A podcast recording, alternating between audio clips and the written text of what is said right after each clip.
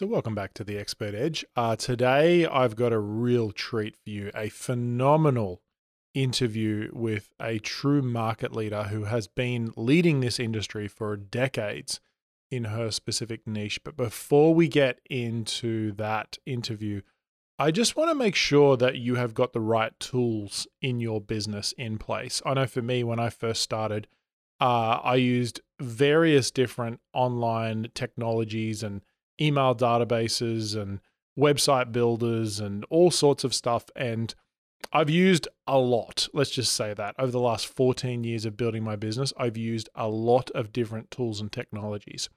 And after using, you know, pretty much all of them, uh, or being exposed to all of them, uh, still my favorite and the one that we use for all of our courses, our landing pages, our a lot of our emails, um, our our checkouts, my favorite is still Kajabi. And if you are looking for a all-in-one solution, which is what I think you should start with, especially if you're under five hundred thousand dollars in your expert business, to be quite frank, Kajabi is probably the main and almost only tool that you really need to run your business.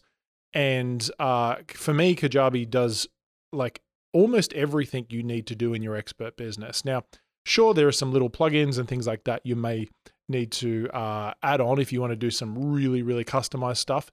But for me, like the foundations is what you need. And whether it's email sending, landing pages, uh, checkouts, uh, just a beautiful customer experience, Kajabi does it all. So if you are looking to transition from a whole bunch of random things duct tape taped together, or you're like thinking, man, I really want to find a platform that I love and my users love, uh, Kajabi. So if you want to test it out, just go to colinboyd.co forward slash Kajabi. Uh, the link will be in the show notes and you'll get access to a fourteen day free trial where you can test it out. And uh, like I said, just test it out, do the free trial, see if you like it. I highly recommend it. We use it out in our business. It's just a beautiful, easy to use platform to use, and it's got a really high level of sophistication that delivers to customers very, very well. So that's what I would recommend. Now on to today's podcast. I had the privilege of interviewing uh, Mary Morrissey. Now, Mary Morrissey runs an extremely impactful and uh, incredibly profitable Uh, coaching business. And when you get to meet her, she is uh, she's a true market leader when it comes to what she calls brave thinking. And brave thinking is essentially moving out of circumstantial thinking, all the reasons, the stories, the things that you're telling yourself that are keeping you stuck, stuck and moving into brave thinking. And in fact, she shares a few stories that just gave me goosebumps. Uh, in terms of the the power and the impactfulness of it. Uh, like I said, she's a true market leader.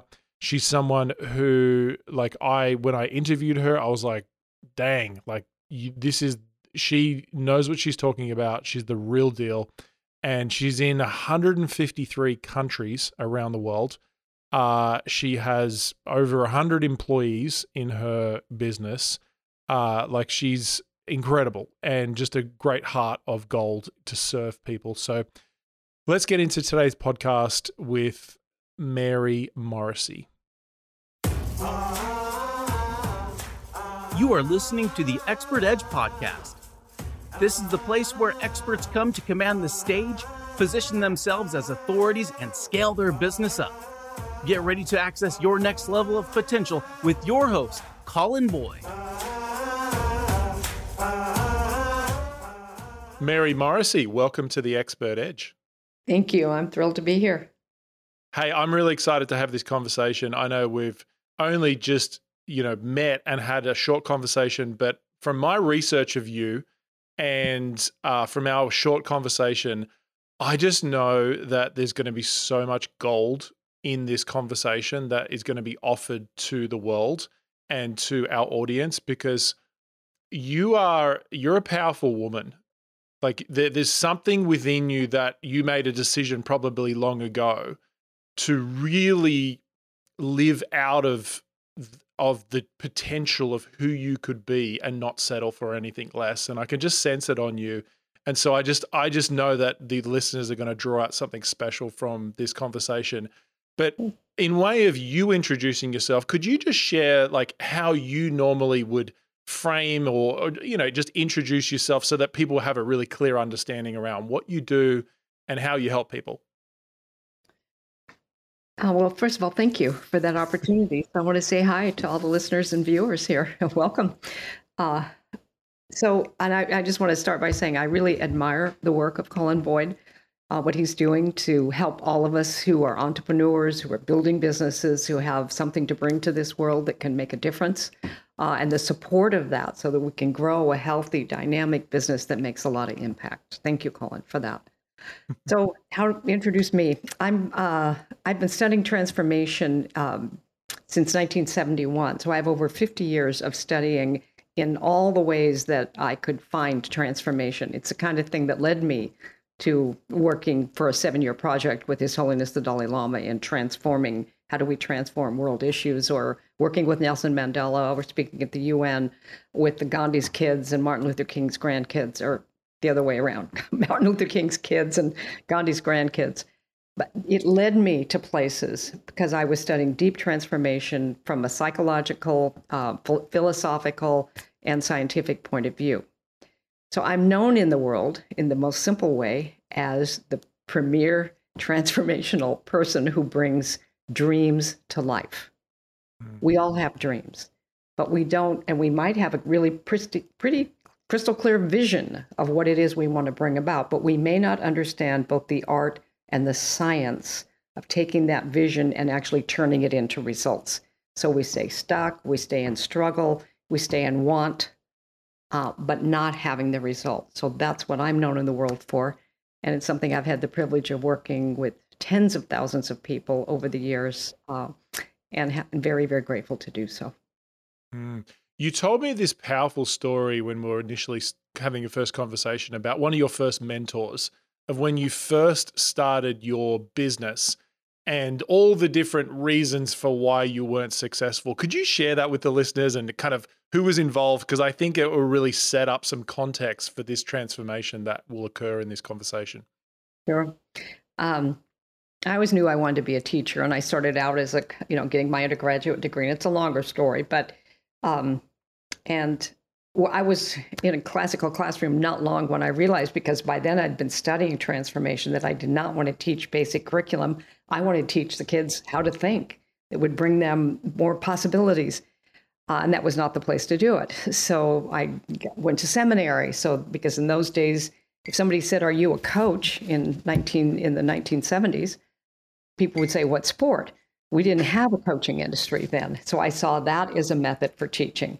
I had my master's degree in counseling psychology. So I'm raising kids with my then husband, and we're, I'm, I'm doing therapy all week long to earn my part of the income for our family, because what I really want to do is teach transformation. And I opened a little work at an Oddfellows Hall in Beaverton, Oregon in nineteen eighty-one, September. And that first week, there were twenty-two people who came. And then the next week, there were eight, because all the people who came to cheer me on but didn't really want to be involved no longer came back. And I grew that work. I was paying twenty-five dollars a week, but I didn't have to pay the twenty-five dollars a week if I would scrub the toilets and clean the kitchen from the meetings they, the Oddfellows had the night before. There's a certain something in that when you mention there's a willingness to do what you have to do to help move things forward. So that, and I was, so I did that, and it grew, and it grew very, very slowly. And after four to five years, it had grown to forty people each Sunday. And my story about why it wasn't more successful, I could see around me. One was, this was a very old place, uh, only metal chairs. We set up metal chairs every Sunday morning. Uh, And the linoleum, remember when there was linoleum?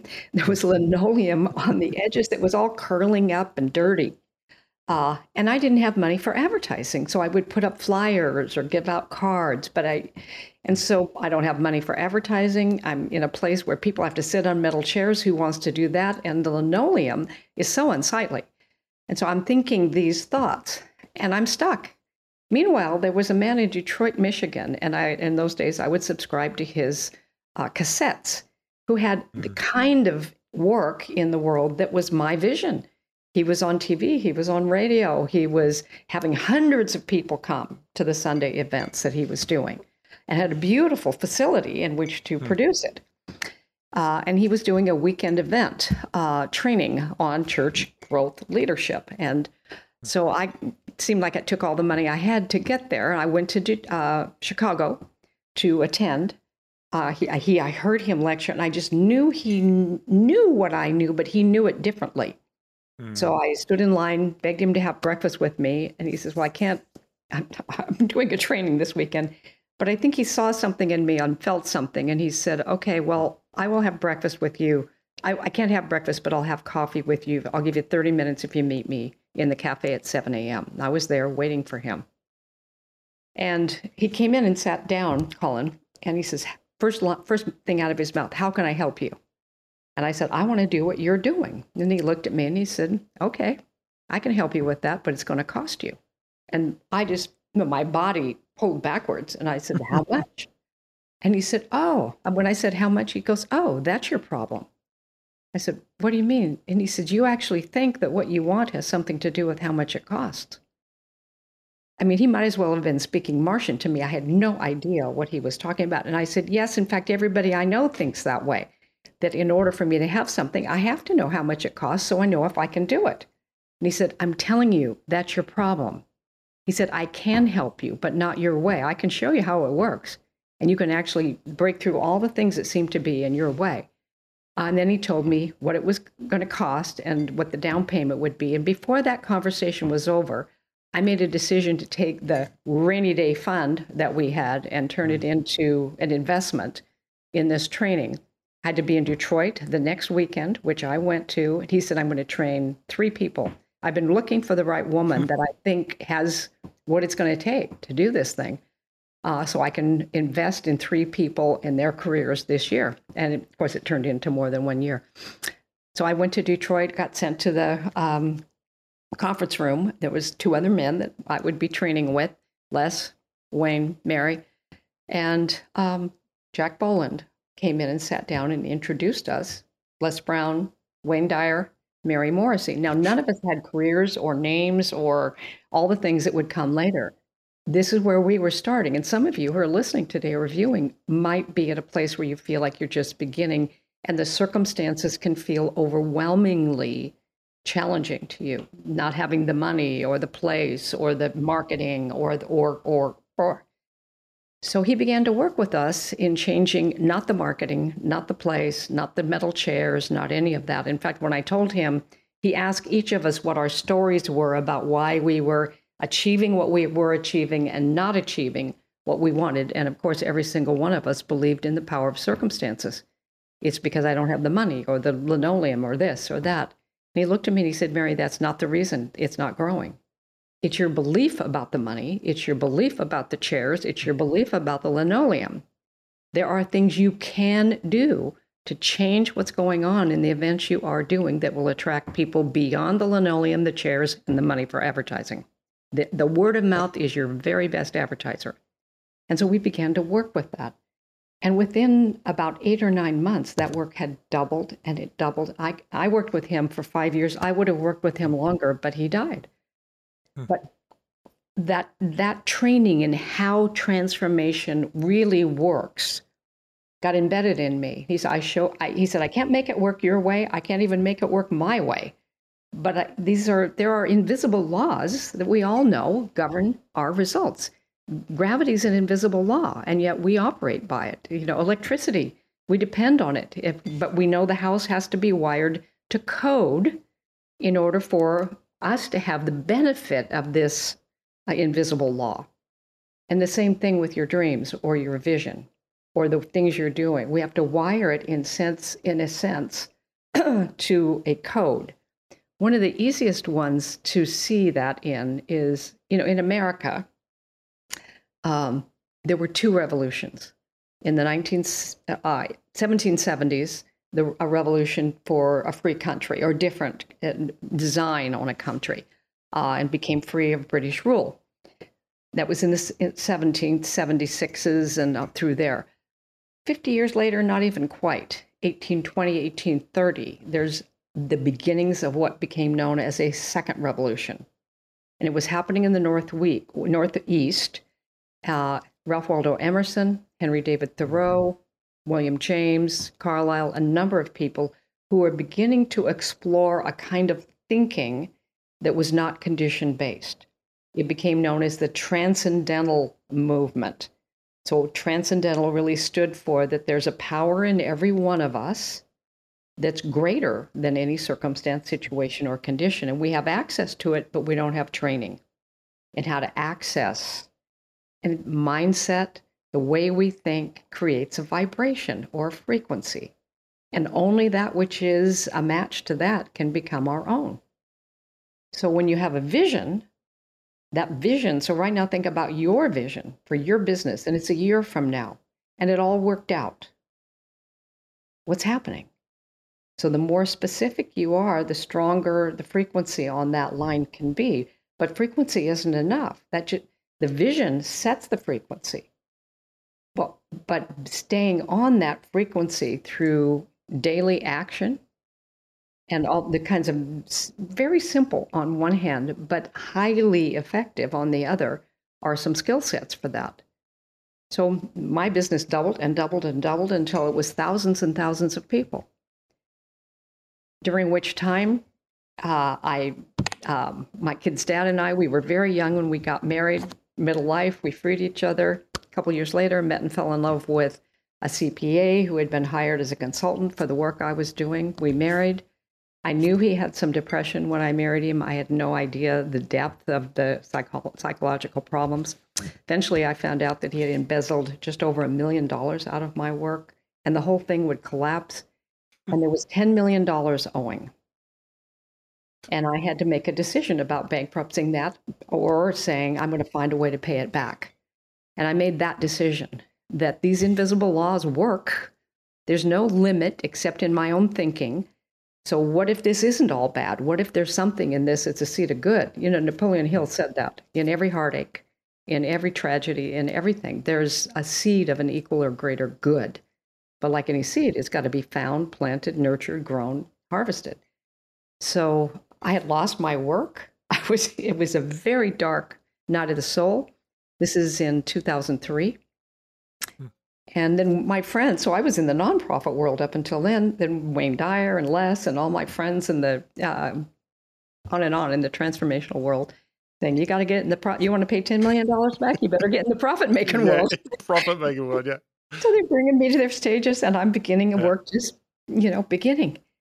So it took some time, but by by the by the power of having that kind of debt to pay off, it caused me to think bigger. Uh, to use these same laws, but differently, uh, in in service of a much greater vision. So I kept imagining writing that last check. I would see myself several times a day just writing that last check, uh, getting a cashier's check, sending it, and getting the notice of a zero balance. So that occurred, uh, I think, in two thousand. I started this in two thousand three, built business, built business. I think it was two thousand thirteen when I finally got that zero balance. Wow. That is a, that's yeah, a big, building a, building big a mountain. Work. Yeah.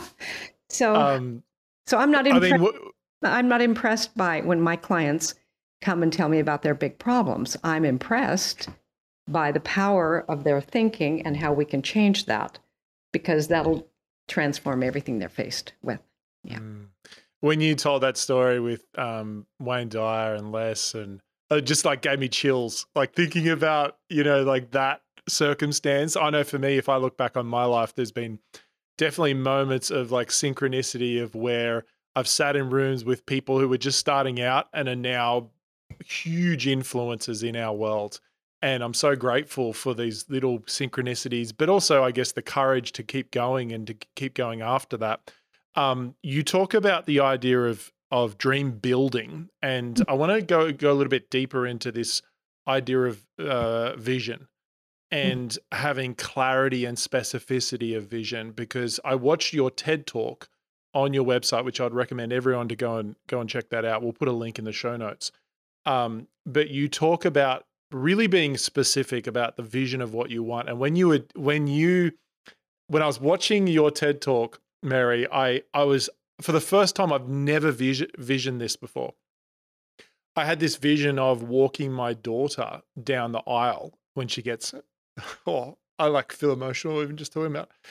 Oh, and my son getting married, like like looking at his face down the end of the aisle. Like I, I, I've literally never thought about that. And as soon as I did, it was just like this visceral experience came over me.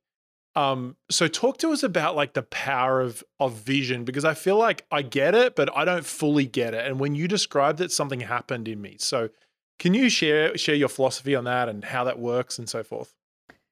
Yes. Um, there is an art and a science to transformation. The art is in the visioning. So we start there.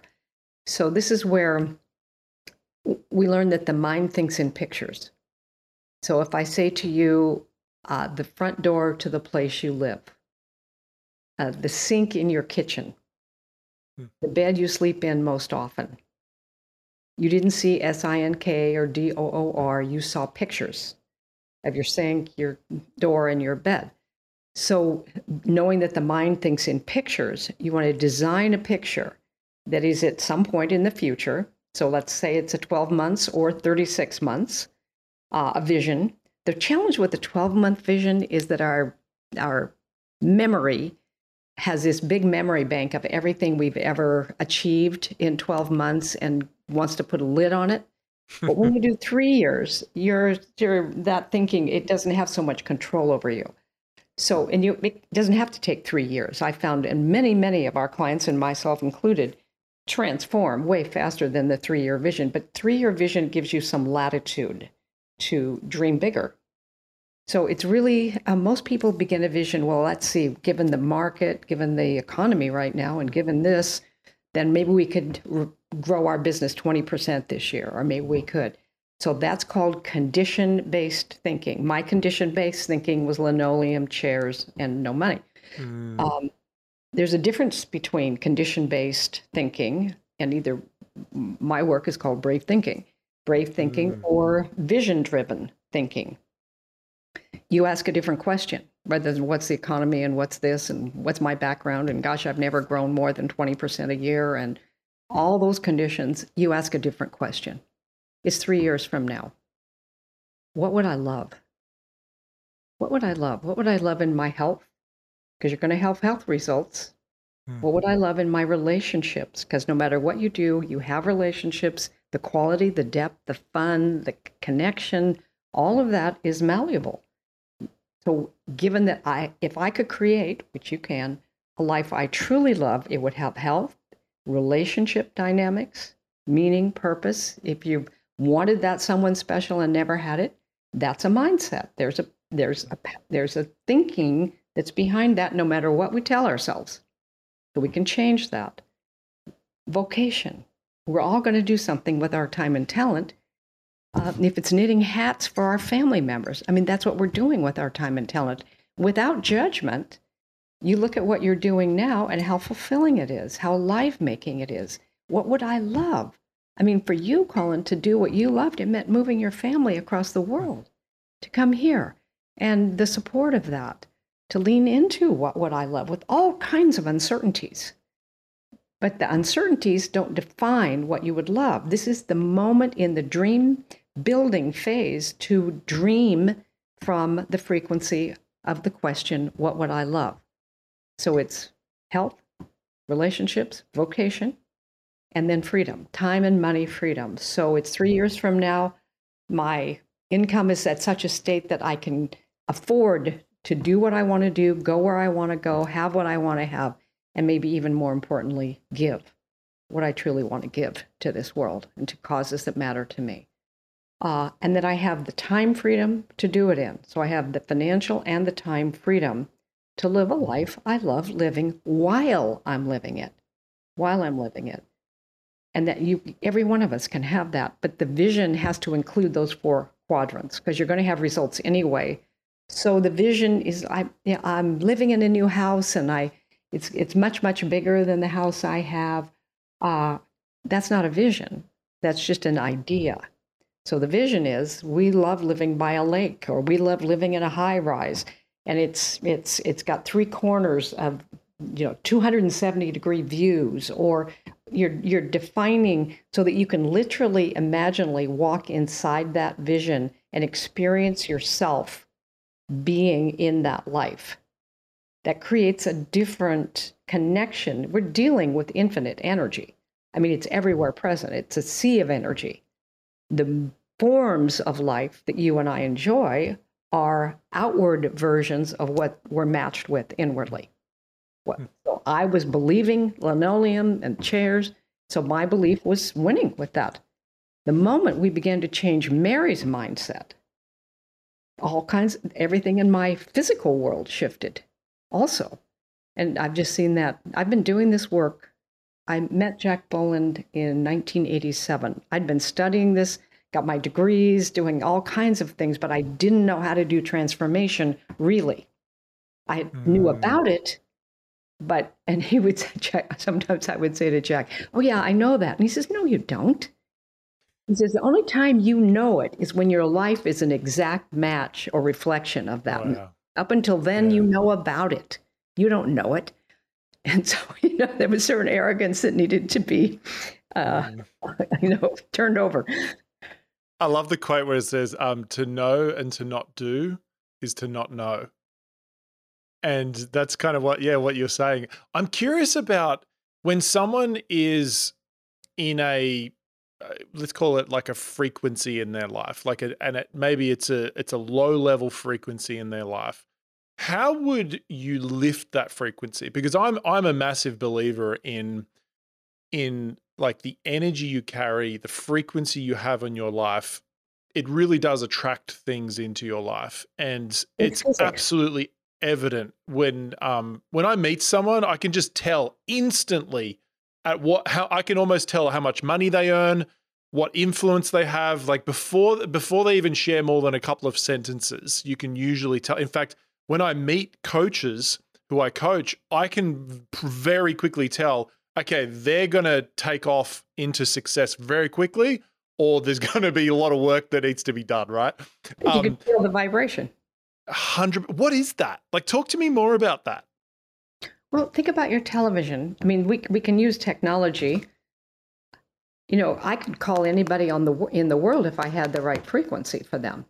Mm. But when I want my husband, I am very specific in the in that setup of the frequency that's a match to Joe Dickey. Uh, and I'm not going to get anybody else. I'm going to get him. So that's why you set vision, vision, a clarity of vision. So that you're you're invoking the law of specificity with that, because when the more vague we are, you know, if you, you don't go to the bank and say, give me some money. You go to the bank and you say... If you're a bank robber, you do. Well, yeah, but you, that's going to be gone in a moment too, because that's going to be that's not going to work out. So you you, you it, that's very much like vision writing. You write specifically what you want, and you put your name to it.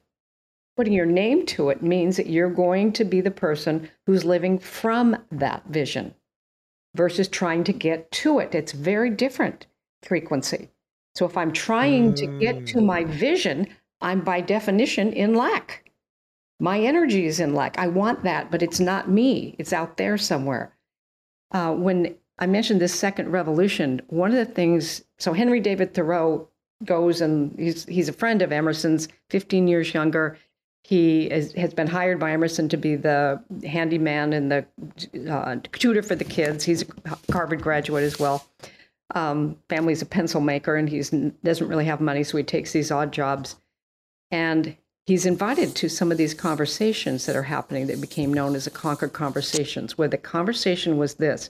They would talk about what, what first getting a clear vision, what would it be like if, and one of the early questions came from Bronson Alcott. He had daughters. He didn't have sons in a world in eighteen forty where girls were chattel.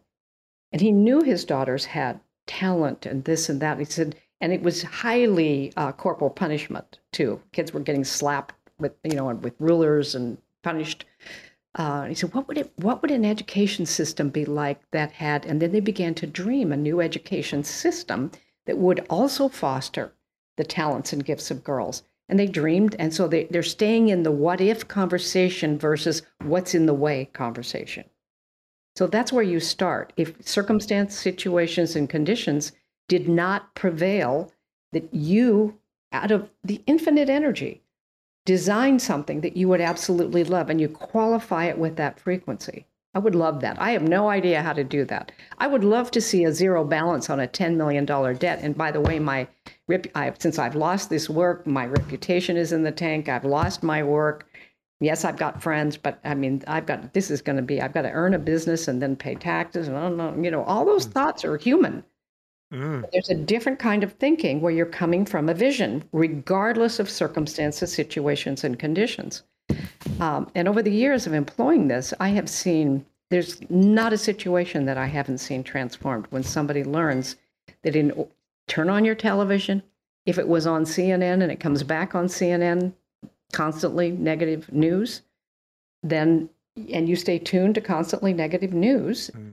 you're going to see constantly negative news pictures.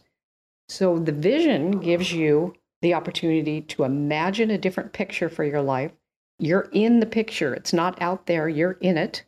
So you're the person standing at the sink, maybe doing some dishes, and your bank account is this, and your love life is like this, and you're you're just you know you're in the midst of that life, and your work is having impact, and your time and your uh, money freedom has is has given you the permission and the opportunity this last year to travel here or there or give to this or that. And you're standing there being that person and taking on that vibration. Then you ask yourself a question, what step can I take now that moves me in that direction? And sometimes those are really little baby steps. I'm a big believer in baby steps. Mm. Do the thing you can do. It'll take you all the way up Mount Everest if you just keep taking them. And then sometimes different things occur that pull you halfway up the mountain in one move. Mm. What are some non-negotiables or practices that you have, Mary, that have over the years helped you to stay in a good mental, energetic, you know, spiritual space for you to keep moving towards that vision despite challenges that you faced? Well, part of it, Colin, is an understanding of, that, you know, took time to gather of how it works. Mm. It, this is a, we're dealing with perfect in, invisible laws that you can't think this thought and then have a different result that's on a different frequency. Mm. So, you know, we can't think blame and it shouldn't have happened. It, that all may be true, but it doesn't take us forward. So the thoughts, the major dominant thoughts we're thinking have a vibration to them, and they're going to win because the only thing that can be attracted to them is like. So I, it does me no good to say I'm going to be a world-class teacher, in, uh, information expert, I'm going to have a business that does this and this, unless I'm willing to be a match for it today in the thing I can do today, even if it looks like a baby step. So I have five core values that not only I operate by, but the one hundred forty people who work for me, when they come to work, um, the, our our system, you are welcome to work here or not work here, but here's how it works when you're here. Uh, you got ninety days to memorize these. Lots of companies spend time doing vision and core values, and they end up on the wall or they end up in drawers and get dusty. This, these are living. We live this every single day. It's how we do customer service. It's how we do our accounting. It's how it's all this. Um, so five core values, people memorize them because it's not just the five core values. It's then how we make them real. Well, the first one is we believe in people. We know that every single one of us is far greater and contains more potential than any circumstance, situation, or condition. So the verb there is know. So you're listening to somebody tell you why they can't enroll with you and what's in the way. Like I'm telling Jack, oh, there's no way I can do that. He's not letting that circumstance. He's believing more in the power in me than my circumstance. And my circumstance was real. He says, all right, well, put a deposit down. I don't have a deposit. Do you have a rainy day fund? because he knows this is really going to help me. It's he's not just trying to make a sale. I said, I want to do what you're doing. He said, I can help you with that, but not with the thinking I've got, because the thinking I've got is going to produce the same results. So we believe in people. We know. So there's an activator. When you've got a core value, you've got to have a way to activate it, or it just stays an idea. Number two, we believe in love and care. So we bring sincere love and care to every interaction, even when you're having the tough twenty, you know, ten minute sweaty conversation with either somebody that works with you or a client who isn't making the step they could make. You do it with love and care. So we bring sincere love and care to every interaction. We delight and surprise each other and our clients by anticipating wants and seeking to exceed expectations. We believe in integrity, so we live what we teach and we deliver what we promise. And of course, that value was challenged in two thousand twenty. We had we delivered all our programs in hotels, live trainings. We had hundreds and hundreds of trainings booked in hotels, and that was no longer available. So we invested a million, almost two million dollars in a home, took a whole wing of Joe's in my house, and developed a world-class studio. And we that actually opened up another world. And we could see people from all over the world come to front row seat of our trainings. And we delivered those trainings knowing we promised everyone, we had promised you a Ritz-Carlton experience. We're not going to be in a Ritz-Carlton. We're going to be at our homes doing this. So we're going to deliver this training. And as soon as hotels open up, we're still going to deliver you the Ritz-Carlton training. And we delivered for two years on that. Live what we teach and deliver what we promise. And, it, it you know, you can't outgive the infinite. It's got a bigger shovel. So you, giving is never a loss. It's always a gain. So we did, that's number four. We believe in fun. Uh, you know, fun is not a human idea. It's a spiritual idea. And we're more alive. We're more up level. So you don't have to wait for fun to happen to you. So we create joy, laughter, and fun in all of our work. And the last one is we believe in growth. And we grow by achieving our goals and exceeding our best. So as a I was doing that when I was a one-person shop after I lost everything. Then I hired somebody for four hours a week who had worked with me in my other business. And one by one, uh, in a relatively short amount of years, because there was a purity of intention, there was I knew this made a difference in people's lives, and I cared deeply about people and their results. And people can feel that. So that's what permeates the work that I represent and we do, is we're results, we're results based. Uh, we really want people to have the results they want as long as they're willing to do their part. How much, Mary, has, you've mentioned mentors quite a few times, and because I know in this industry, you know, including myself, if I look back over the different programs I've been involved in that I've invested in, I mean, I wouldn't be in America running our business at the level we are without that. Um, I'm curious as to your thinking around just just growing as a person and that continual growth and how you've done that as a business owner, whether it be investing in yourself at different levels. And obviously that changes and evolves and looks very different at each level. Mm-hmm. Um, but talk to me about like your just your take on investing in you. Oh, uh, critical. It's critical because you cannot go beyond your own thinking without something helping you expand. Um, Jack Boland, prime example. You know, I'm running a little tiny thing that's I'm paying to do. Um, and when he told me how much it was, it was more than I made in a year at that point doing therapy at thirty dollars an hour. Yeah. So it just like, well, there's no way I can do that. And he said, yes, yes, there is. It's just that you don't understand it. He says, you look to circumstances for permission. Would you love this? Would you love me to help you? Well, yes, I would. Then decide. I'll show you how this works. So um, I'm sorry, Colin, you, you asked a question that I was starting. I want to answer. With, with the is your, your philosophy, mentors, your take mentors, on mentors. mentors, investing in yourself, all that stuff? Yes. So I've got three criteria to help people decide whether this person should be your mentor or not. Yeah. Number one, uh, do they have, do they know how results occur? Are they, do they believe it's really a superstitious view that I've got to go to conditions to get my, you know, you got to raise this money and then we can do this thing. It, yes, you you can you can do that, but it's going to take a really long time. An example of that is, and so three things to choose a mentor with. So Jack Boland, as he's starting to sell me on the possibility of me actually being able to get his mentoring with these, whoever these other two people were for a year at a price. And all I had to do was put the down payment, which was everything I had in savings at that point, twenty-five hundred dollars. Um, and I'm like this. And then I look at him and in my mind, Colin, he turns into like a used car salesman. He's got the tie, he's got, I'm going, oh my God, he's just trying to sell me.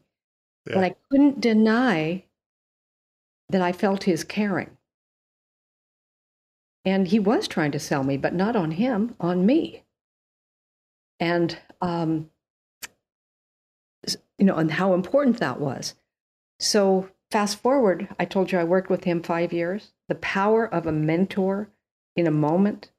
Um, by then, the church is now three thousand people. I mean, there's all this. We're, we want to have our own facility. We've been meeting in a movie theater that has one thousand seats.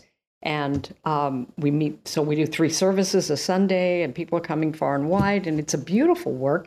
And it's in a movie theater, which makes it sticky floors and the smell of popcorn, and, you know, and the group wants their own facility.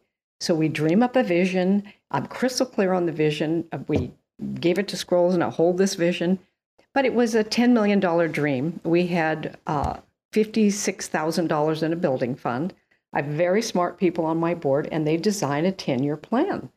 So we'll raise the money, buy a piece of land, we'll pay that off over three years, then we'll build the first building, then we'll get the equity on that, and we'll build in, and ten years from now. And they were absolute, it was beautiful. So Jack Boland comes. He's I didn't know how sick he was. He, he had promised to come and do an event. He comes to Oregon, Portland, Oregon. We're meeting at breakfast, and I knew he was sick, but I didn't know how sick he was. I mean, he would only live six more weeks. I said, Jack, you didn't need to come out here. And he says, I wanted to. I wanted to be here. Um, so finally, he says, I don't want to talk about me anymore. Let's talk about you. What's next? I said, oh, Jack, we have this vision. It's a, and I said, so imagine walking into this campus. It's at least fifty acres.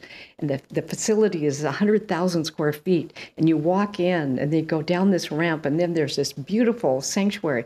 Seats a thousand people with natural light streaming in. And there's a kids village uh, where kids discover by, they, they're pulling their parents to church because they, they, you know, I've got this vision. It's, and a kitchen that seat, will feed four hundred people at a time. So they, those who want to stay, and we got a retreat center out back. And, and, uh, and I said, and my board and I have come up with this plan, and here's what we're doing. And ten years from now, Jack, that's exactly what we're going to have. And he looked at me and he said, why would you squeeze the infinite into a ten-year plan? I said, well, I've got fifty-six thousand dollars in a savings fund. In, in our Let's look at the circumstances. And a ten million dollars dream. And he looked at me and he said, so would you love to have it this year? I said, well, yes, Jack, but he says, would you love to have it this year? And I said, yes. And he said, could you believe that you could actually have it this year? And I said, I don't believe it, but I can tell you do. And he looked at me, Colin, as and just deep into my soul. And he said, then believe in my belief. And I walked out. We were doing a big three thousand person event that night where he was speaking. I walked out to my car, and I knew in that moment, I had no idea. I wasn't like believing this was going to happen, but I knew I was a changed woman because he had opened my mind. There is a possibility. I don't know it, but why would I say there's no possibility, even though there's fifty-six thousand and a ten million dollars dream? What? I'm not that smart. The infinite is that smart. What if I just keep my mind open to the possibility? So we know now in quantum physics, David, uh, particularly Max Talbot's work in uh, holographic universe. I mean, you just hold a possibility, having zero idea how it could occur, but you keep resonating on that. Things occur you can't make happen. You make welcome by the vibration you're on. So We didn't move into that facility ten years later. Six weeks later, Jack died. Uh, he died on March fourth of that year, nineteen ninety-two. And uh, he had asked that Wayne and Les and I do the memorial service, which we did. And um, a series of things occurred that you would completely unpredicted that would occur. And we did not hold our first gathering uh, ten years later in a thousand, ten, uh, one hundred thousand square foot facility with the retreat center out back and all of this. We did not hold that ten years later. We held it ten months later. You can't make it happen. You make it welcome. So crazy. Yeah, so that's why the vision that you, you're absolutely in love with has more power than, oh, I hope we can increase ten percent this year or twenty percent this year.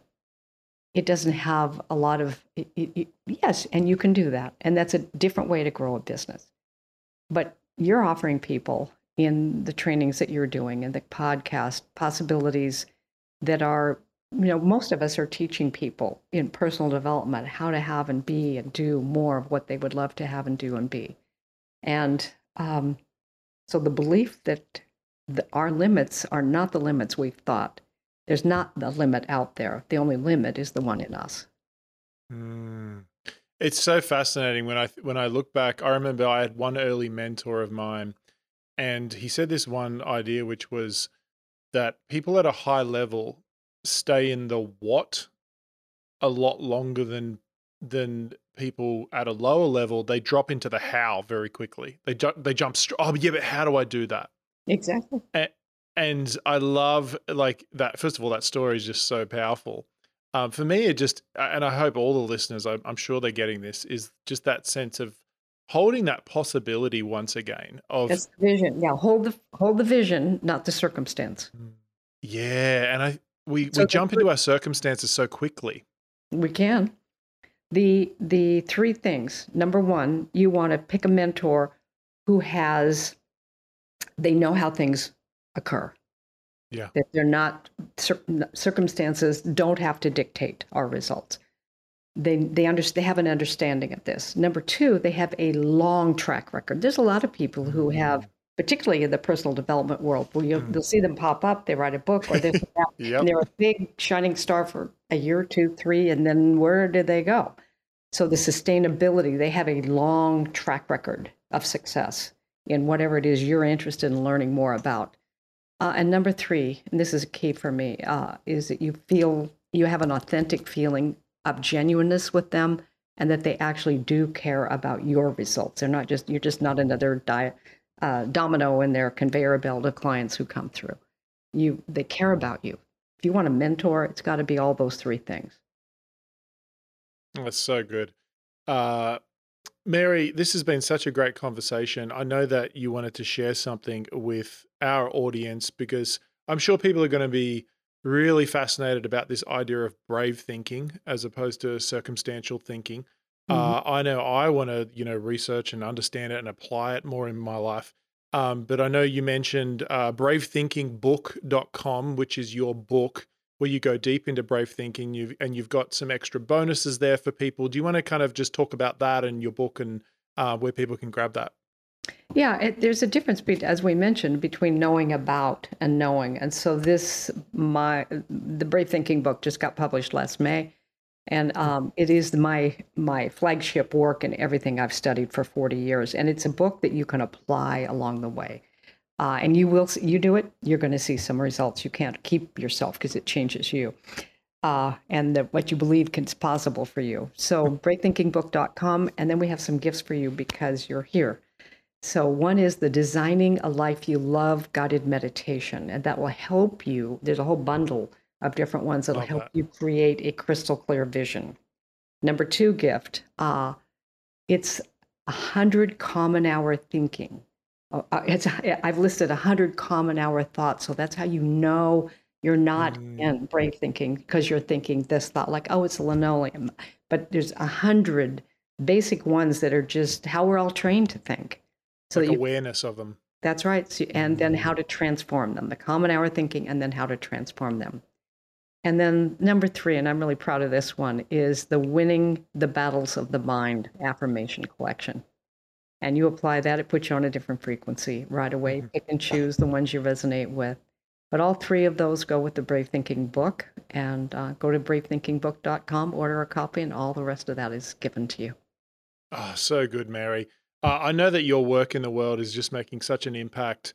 Uh, and if you, we could, as we wrap up today's conversation, um, imagine it is the end of your life, if we could, for a minute.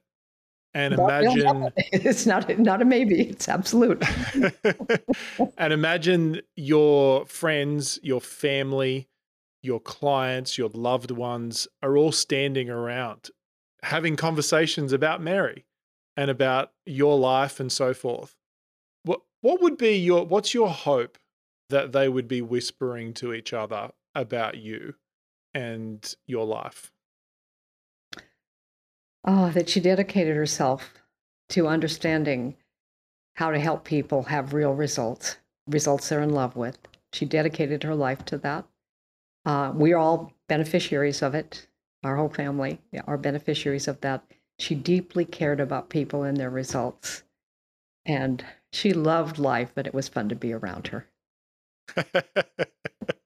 Oh, I love that, Mary. Thanks so much for coming on the Expert Edge, and uh, I'm sure the listeners are going to just uh, take so much from this. So thank you so much. Thank you.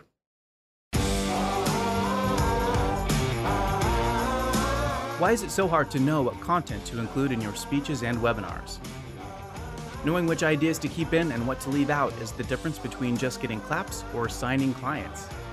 If you're really serious about making your content highly persuasive, make sure to download the Persuasive Content Builder while it's still available.